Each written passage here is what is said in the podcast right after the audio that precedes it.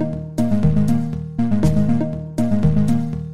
and welcome to the 2020 F1 Strategy Report, powered by Apex Race Manager, the mobile race management simulator. My name's Michael Lamonato, and this is round 15, the Bahrain Grand Prix. Lewis Hamilton had this race under control, with just enough pace in his Mercedes to keep Max Verstappen at a safe distance to take his 11th win of the season. And his wasn't the only headline performance. When so many drivers stuck to pre race strategy forecasts, Carlos Sainz and Pierre Gasly made major gains with some left field strategies and standout drives. But of course, the Grand Prix was overshadowed by Romain Grosjean's horror, fiery first lap smash. The Frenchman is thankfully on the road to recovery with only minor burns, and we have decades of safety development and the instinctive reactions of the medical response and marshals to thank for that. So, to run us through a dramatic Bahrain Grand Prix, I'm joined from Sakhir by F1 journalist Abhishek Takle. Abhishek, how are you doing? Hi, Michael. I'm very well. Um, you know, I'm here in Bahrain on the front lines of the COVID sort of F1 push. No, but seriously, I'm good. Uh, it's all it's all been very well organized. It's all been very well managed here. Um, so we're being frequently tested. Uh, you know, so it's all it's all going very smoothly. How are things in Melbourne? Oh, look, things are getting better now. They're not so locked down. I will admit to you, though, I uh, do regret that I'm not at so many races this year, especially when this one was at one o'clock in the morning. And you can't imagine, once, of course, I knew Romain Grosjean was fine, the disappointment hearing there was going to be at least 45 minutes turned out to be something like 75 minutes of delay. Yeah. It was a very late night, the Bahrain Grand Prix. And we've got another late one coming up at the same circuit, different configuration. Yeah. We'll uh, talk about you know the prospects for that race, of course, next week on the, on mm. the on the program. But look, let's talk about for now the biggest talking point from this race before we get to the real strategic stuff. Mm. We have to mention this; it would be impossible not to. Romain Grosjean's crash on lap one. Uh, it's very unusual to see fire in Formula One these days. I think that really grabbed the attention more than even the sheer force of this crash in excess of 50 Gs. Mm. I mean, what was your reaction? You were on the ground, of course, uh, in the paddock, in the media centre there, um, surrounded by people who obviously experiencing this all firsthand as much as can be in this COVID environment. Mm. Your reactions to this accident, first of all, in particular, the response to it, because I think more than just the fact that Romain Grosjean got out of this car, the hmm. response mm. I thought was really impressive and really heartening. Yeah, absolutely. I mean, you know, at the start, obviously the cameras were all focused on that section of track because, as you know, this was right after the start, coming out of the opening sequence of corners, and so you could actually see the crash happen um, in the live pictures. Um, you saw the fireball. We all saw the fireball erupt, uh, whether at home or in the media center or whatever. And you know, I think I think everybody realized that this is going to be a nasty one. So typically, what tends to happen then is you tend to um, wait for the replays, and the way it works is if you don't get a replay, uh, it's because things aren't looking good. Uh, so you know, for for some time, um, we were all sort of very tense in the media center. Uh, naturally, you know, you don't want to see anything happen to any of the drivers. You don't want to see them get hurt um, or worse and uh, so there was a sort of palpable ten- uh, sense of tension in the media center and because we weren't getting any replays for quite some time. And then finally you know we heard that grosjean was out of the car uh, and he was okay. And that's when we also started getting the replay and that's when we sort of all uh, breathed a sigh of relief. But then sort of that tension quickly gave way to uh, you know uh, disbelief at how he had survived this massive accident. Because you know i think all of us collectively um, whether at home or in the media center, and we've discussed this, thought, my word, how could he have survived that? Absolutely right. I think that's been the response, not only from you know people who follow the sport, but it's really even captured the attention of people who don't. It just seems beyond belief the idea that someone could essentially walk away from that crash just about unscathed. Only burns, not even broken ribs, as had been feared, yeah. according to a, a, team statement released the, the next morning. Uh, I thought a really I guess understated part of Formula One is the safety aspect to a certain extent, and perhaps none more so than the, the medical car team. We very rarely see them. We see the safety car every so often. The medical car team, of course, is the car that lines up behind the grid at the start of every race. They do one lap and return to the pits. Sometimes you do see them, for example, in Baku when the cars are almost about to lap them as they head back to the pits just because of the speed of that track. Uh, they were on the scene almost immediately as a result. In some senses, we should be lucky this was a first lap crash because it meant they were there so fast. Uh, and the combination of their teamwork as well as the the marshals yeah. working together to extract Romain Grosjean from the car. I thought not only, of course, a testament to, uh, you know, I, I maybe hesitate to use the word heroism, although maybe this is the right situation for once in sport to use that word, considering these were very real dangers. Mm. But the precision with which they did it, I mean, this is stuff they practice for, isn't it? And that swung into action almost as if they were doing it every week. Yeah, yeah. Yeah, uh, absolutely. I mean, uh, hats off to uh, hats off to uh, Dr. Ian Roberts, the FIA's medical delegate. Hats off to Alan van der Merwe, who drives the medical car.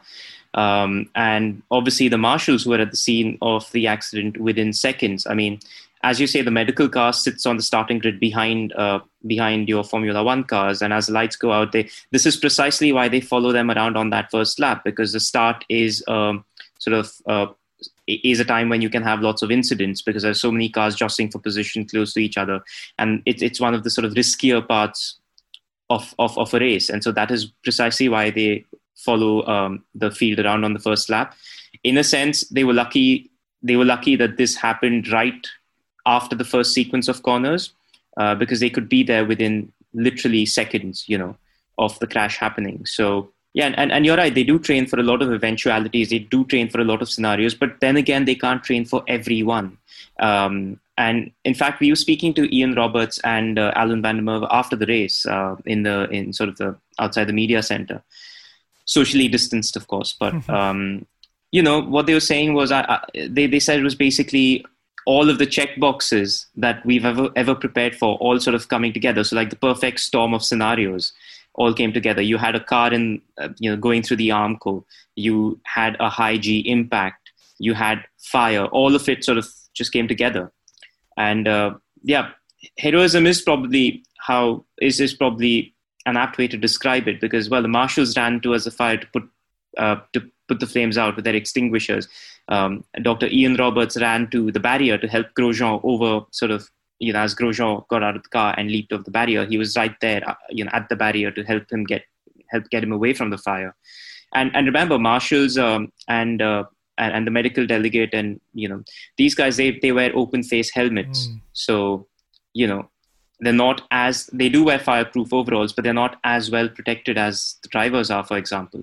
So it was it was extremely brave, and it is a testament to how safe Formula One is today that Romain Grosjean could basically walk away from that relatively unscathed. Yeah, and worth remembering as well in the marshals case, marshals are volunteers, something that's Absolutely. not always appreciated Absolutely. if you're just a casual viewer of the sport. They're not there being paid, and the guy who ran towards the fire first was just a passionate enthusiast for Formula yeah. One and uh, was there doing his duty. Just a final note to wrap up on this, just very briefly. Um, in terms of the development of safety, we know it's continuous in Formula One. There was a new overall standard brought in either this year or last, uh, I, I forget, that essentially earned drivers an extra 20 seconds of time to escape a fire. Um, when you consider that Romain Grosjean was in the fire for a touch under 30 seconds, mm. it really shows how seemingly in- incremental developments, much in the same way we talk about incremental developments in terms of the performance yeah. of a car, but incremental safety developments over years compound to turn an accident that maybe only a couple of months or a couple of years ago probably would have been far more serious in terms of outcome than it was, turns that into something survivable. Yeah. Yeah, absolutely. I mean, uh, as anybody at the FIA will tell you, uh, the the quest to improve safety is a never-ending process. I mean, uh, yes, when incidents like this happen, or when incidents, big incidents happen, they do sort of do their investigations and they do learn a lot from it. But even in sort of normal course of events where you know you have a straightforward standard race, they are still constantly sort of looking at ways to make the sport safer. and and I'm sure they learn from this incident as well because while this incident showed that all of the work they've done in making the survival cell or where the driver sits so safe, uh, I'm sure it has raised certain questions such as you know the car penetrating the barriers, uh, such as uh, you know uh, the, the, the the fuel sort of igniting. You know, so that that uh, so they learn they learn. You can't you can never cover every eventuality. You're always learning, and um, you know, so I think they will learn from this and and and um, implement uh, what they find in this investigation to making the sport even more safer. Yeah, and as much as it's nice to describe this as sort of a, a luck or a miracle, and look to a certain extent, the sequence of events as you touched on there, that is all luck, but. Uh, the safety aspect is not luck; it's it's all hard work, and that came together to to turn this into a, a positive conclusion. Uh, let's look at the race more generally, where there was no luck required for Lewis Hamilton to win this 11th race of the season. Uh, this race, more broadly, though, Bahrain, familiar circuit now, been on the calendar for quite a while. Looking at last year's race, comfortable two stop with Pirelli's hardest tyres. They brought some softer tyres this weekend to try and spice things up this weekend and next at the same circuit on a different configuration. But mm. whereas last year, everyone was quite easygoing with the rubber, it was mostly about wear on that rough surface the development of the cars, more downforce, while using the same compounds as last year because the teams rejected the new, what should have been the new compounds, meant that this became much more of a tyre management race than we're used to. Not tyre wear management, but it was all about keeping the tyres under temperature control. Thermal degradation was the limiting factor here, wasn't it? Yeah, I agree. I mean, um, de- yeah, absolutely. You're spot on with that. Um, look, I mean, after the after that incident, once the race settled down into its rhythm, it was pretty much a straightforward procession.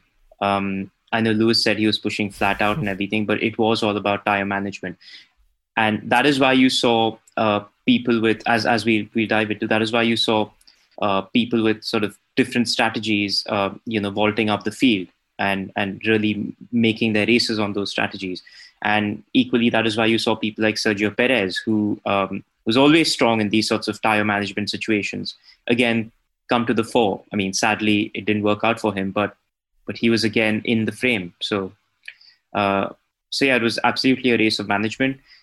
Yes, it's very true that you know Pirelli. Yes, I mean when you've got when you've got the sort of loads these cars generate year on year, it is going to have an impact on the tires, especially when the tires aren't developing or keeping in step with the loads that these cars are generating. So, yeah, very different race this year compared to what we saw last year. Interesting that everyone in Q3 qualified in Q2, uh, I should say, to get into Q3 on the medium tyre. Yeah. The soft was pretty well rejected after practice. They decided it was going to be no good, and it almost featured absolutely not in the race. We'll talk about the really the one driver who made any good use of it in a moment. That was Carlos Sainz. Mm. Uh, this includes Mercedes, of course. They qualified of course, on the front row with the medium tyre, used the medium tyre in the race naturally enough really interesting, I thought. I know we're at the end of the season. I mean, Mercedes still wants to, of course, clean up in terms of wins. There was no, at any point, any risk of the idea that they wouldn't be in a good position here. But they didn't use the medium tyre at all in practice too, which is the only representative session in Bahrain because this is a twilight race. FP2 mm. is at twilight, whereas Friday morning and Saturday morning practice during the day doesn't really give you a good read of how things are going to go. And I thought that just says so much about Mercedes, doesn't it? That they didn't feel the requirement to do that work on the tyre that was probably going to be marginal. Turned out to be a good tyre, but, you know, we couldn't have been certain in the conditions. They have so much information, don't they? So they're so good at knowing what that car can do and knowing what their drivers can do that they didn't really need to set up this race for themselves. Yeah, absolutely. I mean, um, yeah, it was going to be it was going to be uh, I mean, they they're a top team. They have the resources. They have the simulation software. They've got so much data from the past. They've got so much data running on these tires in this season that they can simulate reasonably well enough how uh, their car is going to go on you know on on a set of tires. Um, and I think that's the advantage of being a top team, having these resources. Firstly, you've got a fast car, so that just automatically opens up lots of strategic options for you. Um, you know, uh, because in you, your car just inherently has a speed. Uh, and secondly, you have all of these resources, all this sort of number crunching software that um, that some other teams might not have access to, which means you can simulate to a far greater degree, and and to a, uh, and with a far greater degree of accuracy how your car is going to behave on its tires. I just want to digress here briefly as well before we finished talking about practice, look forward to the rates. Um, part of practice, part of the reason why the first two practice sessions were actually quite busy relative to a normal F1 weekend is because Pirelli was bringing the 2021 prototype tyres for next year. The compounds are exactly the same. The structure is different. This is in part response to uh, some of the failures we've seen this year, but also the fact that, as you mentioned, downforce year on year increases and the tyres have to respond to that if they're going to be any good roundly criticised by drivers, it's fair to say. Lewis Hamilton really didn't mince any words. He said, if this is what they've got, this is the best they've got after a year, we're in trouble, essentially, was what he said. Yeah. Uh, they don't want them to be brought in. The teams seem a little bit more optimistic that they should be brought in. Mm. But I think it underlines again that Pirelli can't ever really seem to win, can they, in this situation? The control tyre supply, you think, would be kind of a plum gig, but they only ever seem to get criticized. Yeah, yeah. I guess that's also because being a control tire, there's no sort of tire war. So there's no sort of development uh, or competition between two tire companies spurring them to make a faster, more durable, grippier tire. So all Pirelli, Pirelli's reference point isn't another tire competitor. It is the target letter that they're given um, uh, from, uh, from, from, given by the FIA and FOM and you know uh, the sport basically. Now the problem with that is FOM uh, they're basically different uh, different stakeholders all with different interests drivers want a tire that they can push mm-hmm. on throughout the race. Uh, and uh, that doesn't overheat when you're following too close behind another car. So they want a tire that gives them more mechanical grip and one that they can push on throughout the race. On the other hand if you're if you're on the entertainment side of things if you're the promoter such as FOM you want to create an exciting spectacle with lots of pit stops lots of strategies. So it's a very sort of hard uh, sort of act for Pirelli to follow because you know you can't please everybody. That's that's that's sadly the position Pirelli is in. Um, as far as the 2021 tires are concerned, um, yeah, roundly criticized. Hamilton was probably the most scathing in this criticism, but you know none of the drivers were too happy about it and and said they should probably stick to this same tire that they've got. But the problem is it's a 2019 tire. Uh, you know your cars are going to keep developing, so uh, and as you pointed out, it's a construction that's changing because they need to be more robust. It's not the compound. However, I do feel somewhere the driver criticism is a little bit uh, knee jerk in the sense that uh, they're responding to how the tires feel on that day, at that time, on their car. Naturally, teams, the cars they're running right now, as, as, as Mario Isola pointed out, or even as Toto Wolff pointed out, the cars they're running right now are not optimized to make the most of the 2021 tires. They're optimized to make the most of the 2019 tires. So I guess when 2021 comes around and these tires come in, teams will you know tweak their cars to um, make the most of those tires, and they'll probably then feel very different to what they feel right now. I think so. And worth pointing out here, as you said, these are cars not set up for those tires. The idea of the greater structural integrity is that well, not the idea of it per se, but one of the effects of it, I should say, is that, for example, pressures might be able to be run more low, which is a, another criticism of the drivers. They're often too high, which means that you do win back some of those performance aspects that the drivers really want. Because when the pressures are lower, you, it, it's a more natural way for the tyre to be. So I think that there will ultimately be some positives next year, and these things will work themselves out. They normally do in the end, anyway. I think. Uh, yeah. Uh, but let's move on to the race, of course. Let's look at how Lewis Hamilton controlled this one pretty much from start to finish, led all but one lap when he was making his first stop. Worth saying that Max Verstappen was just in the distance for most of this race. He was not too mm. far behind, close enough that he could be a threat, but not quite close enough to ever attempt to pass. Uh, I thought it was interesting after the race, he was a little bit disappointed that his team wasn't more aggressive, particularly at the first stop. Undercut is really powerful here because of thermal degradation. Uh, a new set of tyres mm. will work really, really well. But it was Lewis Hamilton who stopped first. Mercedes saw that window and went for it. Straight mm. away neutralized Red Bull Racing, and that really set the tone for this battle. Yeah, yeah. I agree, but I do think um, Mercedes had them covered in mm. terms of pace and strategy, had Red Bull covered. Like you say, Max Verstappen was sort of in there, looming in the background, but he was probably a potential threat, but he was probably never really a threat. I think mm. I think if Merce- I think Mercedes and Hamilton had enough in hand to see off any threat from Verstappen. So um, I don't. I, I, I think I think Red Bull is just not quick enough today, and ultimately that's what it, uh, yesterday. Sorry, and that's what it ultimately comes down to. You know, yes, the undercut might have worked, or not. I don't know. We'll never find out because at the second stop they actually tried it. Mm-hmm. Um, they tried undercutting Hamilton, um, I believe, at the second pit stop, wasn't it? Yep. And uh, you know, but we we won't find out because it was a slow stop. So any benefit they might have uh, derived from from the undercut at the second stop, um, having already missed the window at the first stop, um, you know, never materialized. Yeah, and that's exactly right. I mean, Christian Horner defended not being more aggressive, let's say, or not trying for the undercut the first stop because the window opened just for Hamilton. Had Verstappen stopped, he would have been stuck in traffic and it wouldn't Yeah. have worked out anyway. The second stop, though, was interesting because they were around five seconds behind, I think it was, when he pulled that trigger. And his stop was about five seconds, which was three seconds more than uh, the average Red Bull pit stop, which is closer to two. Of course, one of the better pit stopping teams in the sport. Uh, Hamilton came in next lap, covered it pretty comfortably. The gap at the end of all that was a little more than three seconds. So you'd have to say, while the undercut may not have worked per se, it would have put him in the window. And while you're absolutely right to say Mercedes was the faster car, I think almost the more Lewis Hamilton says he was trying hard to keep Verstappen at bay after a race, the less that's true almost. Sometimes I think he gets a bit self conscious about the fact that he seems to win very easily.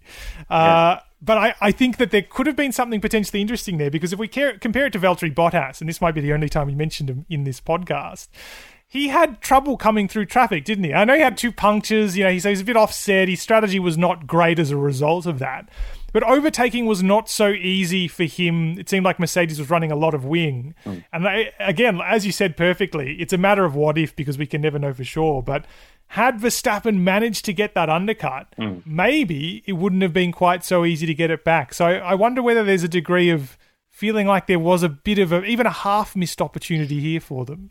uh, yeah, that there definitely might have been because uh, you're right. I mean, the gap, it w- you know at the mo- at most we would have seen them coming out side by side, Mm.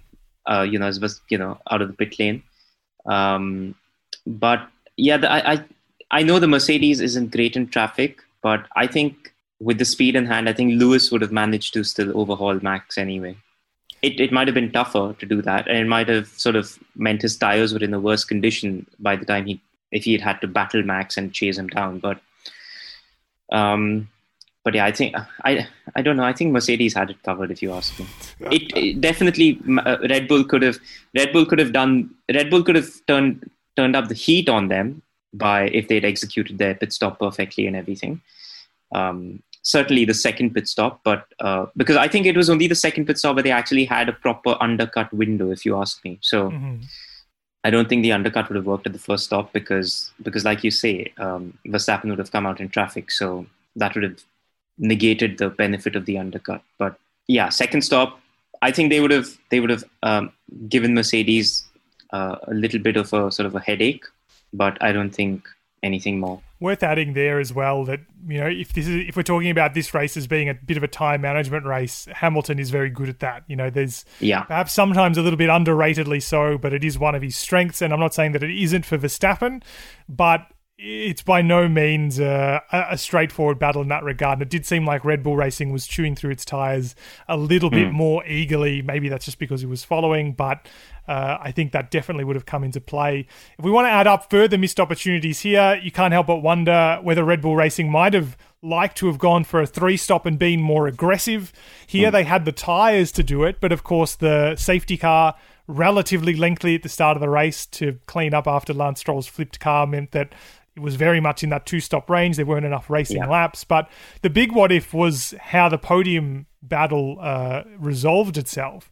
And that is would a closer Alex Albon have been able to play a role in somehow diffusing some of that tension with Hamilton, if you like? He was off the pace in the race, still finished third, albeit after Sergio Perez retired late, as you mentioned earlier. But while this was, I suppose, an improved race for him, still didn't really play that backup role that Red Bull really needs. Yeah, that's what Red Bull have been missing, um, missing in so many races this year because Verstappen has basically been um, one Red Bull against two Mercedes typically.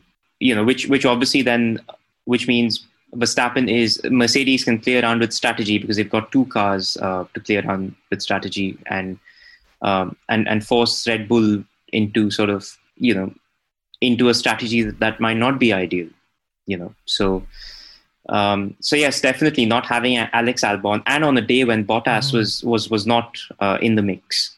Uh, definitely definitely um, reduce the red bull's options yeah exactly you've got to use those uh, numerical advantages when you have them and that hasn't been an option for red bull yeah. this season let's look further down the field though because there was some really interesting action taking place behind the podium Fourth place, Lando Norris. Just a very assured race from mm. him. McLaren says they don't think they're the third fastest car. I think they're probably closer to fifth. But in Lando Norris's hands, I mean, it just looked natural there. I guess it was behind Sergio Perez for much of the race, so maybe we need to temper that a little bit. Uh, very controlled, did a fairly conventional run to the flag. But I want to talk about Carlos Sainz, who finished right behind him. The only driver to choose the soft in really race conditions. There were a couple of drivers towards the very end. I think it was Magnussen and Giovinazzi who used it at that last safety car in case the race restarted, which it didn't. So I'm not going to include them. But Carlos Sainz started on the softs. Seemed like a ridiculous idea. But in his hands and on his car, they worked and they worked beautifully well. Yeah, surprising, no? Because the softs were the most unfavored tire of the weekend. I mean, nobody wanted them and here Sainz comes along and you know Sainz Sainz drove a very impressive race. I guess i mean what did he have to lose right? He'd, he'd had that he'd had that issue in qualifying. Um, and uh, mm-hmm. and and who knows maybe the soft on on that day on that sunday would have been a better tire than it was throughout practice. Mm-hmm. you never know. I mean sometimes sometimes it just all sort of comes together and had other people gambled on the soft, maybe they would have found the same uh, same thing that Sainz did, the same speed that Sainz did uh, on those tires. Um, I, I, think it's just that Sainz was in the position to gamble on the softs, and uh, you know he made it work. Yeah, absolutely. He did come from a place essentially with nothing to lose, and you're right as well. It's something we've talked about on this show a couple of times before. The fact that often after practice, teams and drivers say, "Oh, the soft or whatever tire is the the one they're talking about at the time is terrible. It's never going to work in the race." But with a little bit of management, they normally squeeze out a stint. And I can't help but wonder whether that was just leaning into that here, whether the soft, as you say, was actually better. But I think a, a, a contributing component, because I don't want to take anything away from Sainz here, who really did well to manage it, is that huge delay we had at the start because of Romain Grosjean. Mm. And then on top of that, the, the lengthy delay with the safety car meant that this was not really a twilight race by the time it actually started, was it? The sun had set for quite a while. Conditions had cooled more than they would have for the first stint of a twilight race when the sun has only set in the last hour. Yeah. Uh, cooler conditions in a desert race does contribute when thermal degradation is the main limiting factor. Yeah, exactly. Because remember, uh, practice was uh, well an hour and a half. Well, basically of the uh, you know what do we have? We have an hour and a half, an hour and a half, and an hour of practice. Mm-hmm. So of all all the three practice sessions, um, two of them were in sort of unrepresentative conditions. So um, you know, so there is that definitely to be accounted for. However, on the point of um, the twilight race, it actually never was a twilight race because mm-hmm. it normally would be at the time we start. Um, because we race in Bahrain around March and April, mm-hmm. but you know, um, we're in November, almost December now. Mm-hmm. So um, the sun sets pretty early here these days. I was, uh, in fact, arriving in Bahrain. I was surprised. I was, you know, I was, I was in sort of on my way to the hotel at like five thirty in the evening, and it seemed to be going dark. Mm-hmm. And I was like, wait, hang on, it's only five thirty. so, you know, so I don't think it was as much of a twilight race as um, as it, it typically tends to be in the summer. Mm. It just means they should have started it earlier, and I could have gotten to bed earlier at the end of this one. That's all I'm hearing there. But exactly, yeah, yeah. It, you, you, should tell the Crown Prince. You should take it up with the Crown Prince. Yeah, I might just write him a letter. Uh, behind Sainz finished Gasly.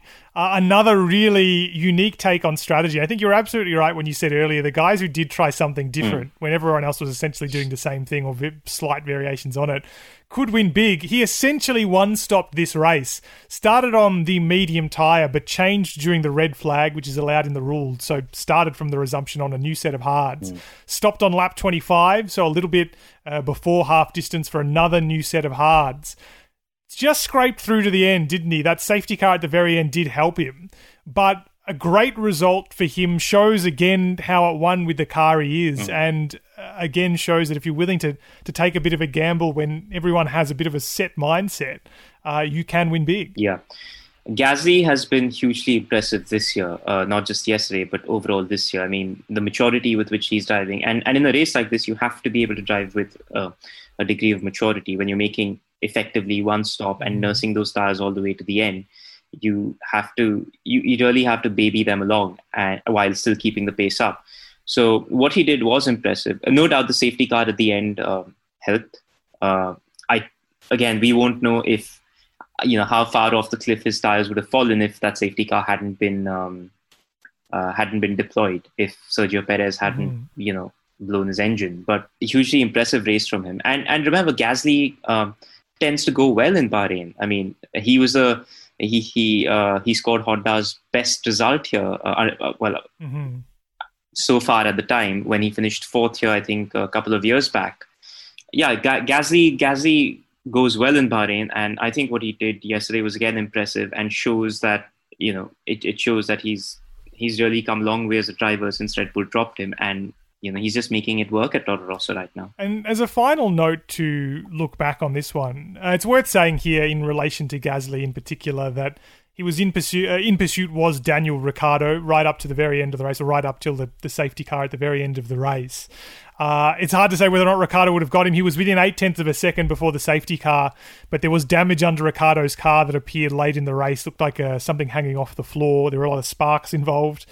But you can't help but wonder whether some some prevarication on the part of the Renault, uh, Renault pit wall earlier in the race might have played a part in Ricciardo not getting past Gasly because there was a part in the race where he was behind Ocon, his teammate, clearly the faster of the two drivers has has often been the case this year.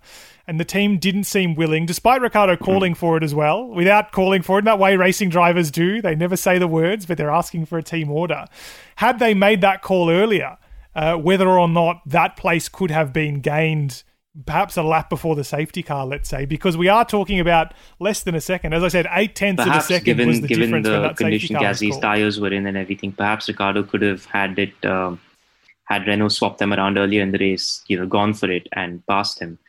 Um, but I mean, it's it's hindsight is wonderful, isn't it? I mean, at the time, yeah, because I mean, at the time, it makes sense. It makes sense now, but at the time, um, Renault probably balancing it out with, you know, risk and well, not risk, but you know, the reward of actually swapping their drivers around. How much, how much more was it going to get them? Mm-hmm. I mean, mm-hmm. there was no risk except probably pissing um, Ocon off. But I mean, not that. I, I, think they're both team players, Ricciardo and Ocon. So I don't think there would have been a big fallout there. Um, and even with Ricciardo leaving the team, I don't think that would have been a factor in in it. But um, but yeah, I guess they just decided to uh, keep it pure, let them race, and uh, you know things things might have been different had they acted. But we've seen this before um, with with teams many times. I mean, where they you know, what if they had swapped their drivers around? Could they have gained another place? Could they have finished further up the order? Mm. We see that a lot, but you know, I guess it's it's a difficult one to difficult call to make at the time. Uh, maybe maybe teams should all just be like, okay, whichever driver is faster. If someone's faster than um, if the guy behind is faster than than his teammate in front, maybe the default should be just let him through. Mm-hmm. It's worth saying here, this in the middle stint, that Ricciardo was on the harder tyre, so you can imagine yeah. why perhaps with the idea him maybe running longer, that they yeah. wouldn't have wanted to move him ahead. But uh, in the fight for third in the constructors' championship, which McLaren now leads, I wonder whether or not that will end up being decisive. Certainly not as decisive as Perez's failure to finish this race, Racing Point's failure to score points in this race. That was the big part for that battle. Uh, of course, Lewis Hamilton won this race. He had it all under control by the end. But of course, we remember it for Romain Grosjean's crash, and a good thing that he's doing well and on yeah. the road to recovery. An interesting race. Two more to go. Abhishek, it was a pleasure to have you on the show. Pleasure to be back. Uh, the world might have changed, but the strategy report keeps going. that was F1 journalist Abhishek Takle. The Strategy Report is powered by Apex Race Manager, the mobile race management simulator. Play it for free on iOS and Android devices. If you want more Strategy Report, you can get every episode by subscribing on Google and Apple Podcasts, Spotify, and on your favorite podcasting app, plus or on all of your social media channels. And if you like what you've heard, we'd love it if you could give us a rating and a review to help other F1 fans find the show. The Strategy Report is a Beer Mogul podcast. My name's Michael Lamonato, and I'll catch you next week for a review of the Sakhir Grand Prix at the Bahrain Outer Loop.